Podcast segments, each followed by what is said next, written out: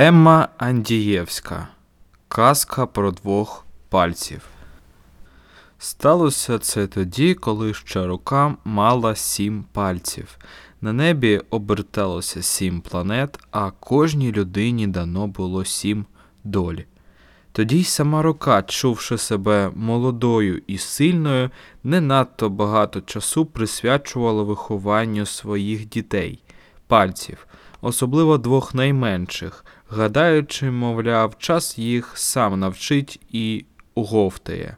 Нехай собі ростуть на волі і без примусу, бо те, що має статись, однак станеться, і цієї миті не варто ні пришвидшувати, ні уповільнювати. Усе підвладне порам року, і кожний носить в собі своє призначення. Саме тоді й трапилося, що на руці засперечалися два найменші пальці за ліпше місце, а до них приєдналася й решта. Найменші з'явилися найпізніше, і їм хотілося надолужити той час, який уже на цьому світі проіснували їхні брати. Та й потім стирчати на самому кінці руки здавалося їм надто образливим, бо їм доводилось весь час видовжувати шиї, аби їх інші побачили. Крім того, їм не подобалося, як брати, лише тому, що їм випали вищі місця, пишалися з витягами, вимагаючи від молодших послуху до себе на тій лише підставі, ніби у великій родині невільно усім нараз верховодити, а вони ще малі й мають підрости, перш ніж забирати голос.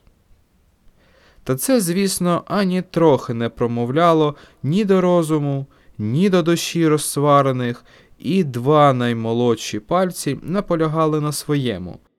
Вони твердили, що навколо всі сліпі й нічого не тямлять, бо ж вони, хоч їх старші називають ворохобниками, почувають у собі несусвітню силу, яка ладна змусити обертати назад планети, а з дня робити ніч, і тому саме їм, найменшим, і належить більша шани, хоча вони щойно вбилися в колодочки. А що всі вони дуже гарячкували, бо кожний знаходив ваговиті докази на те, що таки він найкращий, і тому й заслуговує на перше місце на руці. Хоча ніхто не здолав переконати іншого у своїх перевагах, бо ж інші казали те саме, не бажаючи слухати ні один одного, ні руки, яка запевняла своїх пощекуватих чад, що всі вони гідні пошани, оскільки однаково милі й дорогі. То двоє найменших, а тому й найроз'юшеніших пальців, дочекавшись, поки рука заснула на тому гвалтом своїх надто численних нащадків, сплигнули вниз і пішли в світ, щоб здобути собі слави а головне знайти безстороннього суддю, хто їх справедливо розсудив би, бо їм вижалося, як це вижається кожному, хто робить перші кроки по землі, що вони не годні існувати, поки не встановлять, хто з них надається на перше місце на руці. А що двоє найменших пальців, як це й зрозуміло в їхньому віці, не могли дійти згоди в цьому питанні не лише між старшими братами, а й між собою, вже хоча б тому, що надмір молодечого запалу просто закладав вуха, і тому ніхто не чув слів іншого. То кожен із них помандрував окремою дорогою, забувши про братерство і про спільну батьківщину, руку, яка їх об'єднувала. Один палець подався одним шляхом, а другий іншим, щоб не завдячувати братові того, що кожний сам натинався здобути. Та, хоч ішли вони різними дорогами, за якийсь час вони стрілися біля королівства, яке лежало на самому кінці світу, бо з цього королівства крізь отвори в баштах викидали сміття вже просто в небуття. Добрий день, братику, мовив один із пальців, втішений зустрічю після довгого часу. Доброго вечора, відповів другий, зрадівши, що нарешті надибав брата. Ми тепер ніколи не розлучатимемось, сказав перший палець. Ти також підріс у дорозі, погодився другий палець. Ми стали дорослі, щойно розлучилися, признався перший. Чи ти ще чуєш у собі силу? спитав другий. Більше, ніж колись, запевнив перший, і вони вирішили удвох шукати собі слави, а руці чести в цьому королівстві. На вході до королівства стояли вартові і бавилися в присмерку білими мишами, аби не поснути від нудьги. Угледівши двох пальців, вони закричали Ви, Ви куди? Куди?» і перегородили їм дорогу. Туди, куди очі дивляться, відповіли їм пальці, чемно вклонившись. Що ви шукаєте? Собі слави, а нашій батьківщині руці, чести, а головне, щоб нас розсудили, хто з нас найкращий, аби ми знайшли серед братів ліпше місце і не тулилися на руці на самих задвірках. Щоправда, за час мандрів ця думка перестала вже пекти їх, як це було раніше, але щоб не блукати по світі з порожньою головою, вони її ще трималися. Хто ж ви такі? поцікавилися вартові, і чи ви маєте перепустки, які посвідчили б, що ви саме ті, ким ви себе називаєте? Ми пальці, відповіли пальці, дивуюся, що їх так багато питають. Мм, похитали головами вартові і, нахилившись один одному до вуха, порадилися між собою. Ми вас покажемо королеві, врочисто проголосили вони, випроставшися і повели пальців до королівського палацу, де жила її величність лямпа. Чому у вашому королівстві такі сутінки? Аж не знати, день це чи ніч? здивувалися пальці, коли їх супроводили до королівського палацу порожніми вулицями і майданами популястого міста. Нашим сонцем є королева гасова лямпа, клацнули підборами вартові. І коли ви ще раз обмовитеся, ніби в нашому королівстві сутінки, нам доведеться вкоротити ваші голови. Хай живе сонце. вигукнули пальці, і вартові ескортували їх до королівського палацу, біля якого новоприбулим веліли іти, боронь Боже, навшпиньках і не робити вітру. Пальці зиркнули один на одного, і їм закортілося посміятися з такої перестороги. Однак вартові попередили, що за сміх тут карають на голову, і пальці стрималися, вирішивши згодом надолужити втрачене.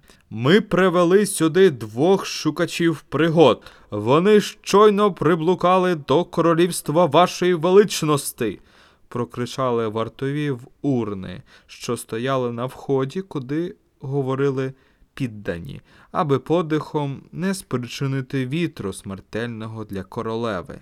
За лямпою ходив величезний почт. І всі міністри, відповідно до рангів, носили з собою довгі золочені і посріблені тростини, або й просто порцелянові мушлі хукальця, крізь які вони переказували слова підданих, щоб, бува, ненароком у поспіху не задмухати на смерть своєї володарки, яку придворні щомиті запевняли, ніби вона не гасова лямпа, а сонце. Гаразд, мовила гасова лямпа, коли їй крізь золочену тростину міністри переказали про двох пальців, що їх привели вартові. Говоріть у цю велику урну переді мною, веліла вона. Звідти я вас чутиму, не чекаючи на тростини моїх міністрів. Тільки не хукайте, як варвари, незнайомі з королівською етикетою, бо урна надто чутлива на віддих. Що хочете, і звідки ви? Наша батьківщина рука так далеко звідси, що навряд чи вістка про неї дійшла сюди. Однак ми примандрували до вас. Ваша сонячна величносте, відказали пальці, стаючи на одне коліно. Щоб ви нас розсудили, хто з нас найкращий, бо ми не дійшли згоди між старшими братами і тому пішли в світ. Дивне бажання, насупила брови королева. Адже і так відомо, що я найкраща. У цьому ми ніколи не сумнівалися, вигукнули пальці. Однак чи зласкавилися б ви розсудити, хто, на вашу думку, найкращий із нас? Бо, покликавшися на ваше слово, ми встановимо новий порядок на руці. Будьте моїми лицарями, і я подивлюся, заспокоїлася королева. У мене саме війна з володарем вогненої свічки, а мої вороги дуже підступні. Вони невидимі і завжди з'являються там, де їх не вгледиш. А коли вгледиш, то вже запізно, і з ними неможливо боротися. Вони позбавили мене найвідважніших лицарів, і кожен новий рубака тішить моє серце. Служіть мені вірно, а я вже, як винагороду, розсуджу, хто з вас на що здатний. Віднині моє королівство нехай буде вам за батьківщину. Однак ніколи не забувайте, що я сонце. Хай живе сонце. вигукнули пальці і зажадали, щоб їх негайно відпустили на боротьбу з невидимими ворогами, бо їм не терпілося якомога швидше випробувати свої сили, а головне добігти нарешті до того місця, де вільно сміятися бо пальці від народження любили сміх і жарти, а в королівстві лямпи все смішило їх, аж вони вже ледве трималися на ногах, зберігаючи поважні міни. Тому вони безмежно зраділи, коли королева нарешті дала знак, що авдієнція скінчилася, і через міністрів веліла вартовим показати пальцям путівець на кінець королівства, аби ті одразу ж почали приборкувати її невидимих ворогів, лицарів вогненої свічки. Вартові вивели пальців аж до кам'яного стовпа, де кінчалося королівство. Побажали їм щастя й успіху, нагадавши ще раз на прощання, що вороги, з якими їх вислала боротися королева, невидимі. Отже, вони скрізь і ніде, і проти них не підеш, бо вони самі приходять. Шкода їм вартовим пальців, однак наказ є наказом, і все стається так, як має статися. І засмучені вартові, подарувавши молодим звитяжцям білу мишу на прощання, повернулися назад. Пальці мить повагалися чи одразу йти далі, побачивши, як у сутінках зникли серйозні вартові, які від народження ні разу не сміялися. Однак пальців так доймав сміх, який душив їх уже під час мандрівки королівством лямпи, що вони вирішили нареготатися, перш ніж вирушати в бій. Та й потім треба було подай трохи дати волі очам і серцю. На межі королівства кінчалися сутінки, у яких досі перебували пальці. Тут світило найяскравіше справжнє сонце. А на смужці, що започатковувала інші володіння, росла зелена, пухка травичка, суга виходила просто з землі, лоскочучи ніздрі польовими запахами, аж пальці, як стій, попадали на землю хапаючися за животи і регочучи. А реготали вони із того, що тепер вони лицарі королеви лямпи, і з того, що говорили вартові, і з білої миші, яка від сонця осліпла і не рухалася, і з того, що їм довелося досі побачити. А що сміх піднімає настрій і спонукає до щораз нових жартів, то пальці, уявляючи, як вони розповідатимуть про свої пригоди братам, аж качалися по землі. Тому, коли на них напали невидимі вороги, пальці їх просто не зауважили, так їх трусив довго стримуваний регіт. Це і стало причиною, чому невидимі вороги ніяк не могли влучити в розсміяних супротивників. Бо скеровані проти жартунів удари відскакували, як гумові м'ячі, оскільки немає на світі зброї, яка здолала б убити добрий жарт і щирий сміх. А що дужче невидимі вояки наскакували з невидимими мечами на пальців, рубаючи їх до ноги, то більше вони собі завдавали смертельних ударів. А тому, що в найочевидніше завжди найтяжче повірити, то лицарі вогненої свічки, знаючи досі самі перемоги, тільки лютішали, рубаючи невразливих супротивників. Оскільки ж лють сліпить, то піддані вогненої свічки навіть не зауважили, як їхні удари обертаються проти них самих, і то так нещівно, що за мить невидимі вороги, яких пальці навіть не встигли й зауважити від реготу, всі, як один, смертельно поранені, попадали на спини, як жуки, і їх назавжди поглинуло небуття. Так, пальці й самі того не зауваживши, як це часто трапляється в найнебезпечніших звитягах, вийшли переможцями без жодного зусилля. Проте, ставши переможцями, вони раптом побачили, що самі робляться невидимими, і вмить збагнули, хто з ким бореться, той тим стає.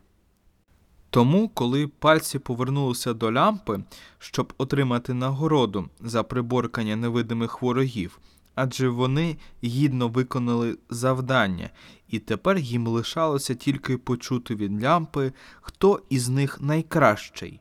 Королева закричала, щоб вони негайно забиралися геть, бо те, що невидиме, не надається до послуху, а підданих без послуху не потребує жодний володар.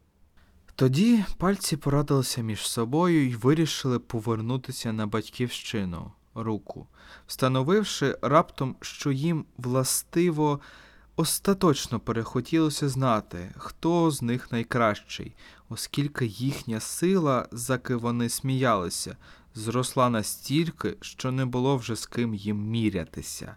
Від того часу всі пальці помирилися між собою і зажили в злагоді з братами на самому краєчку руки.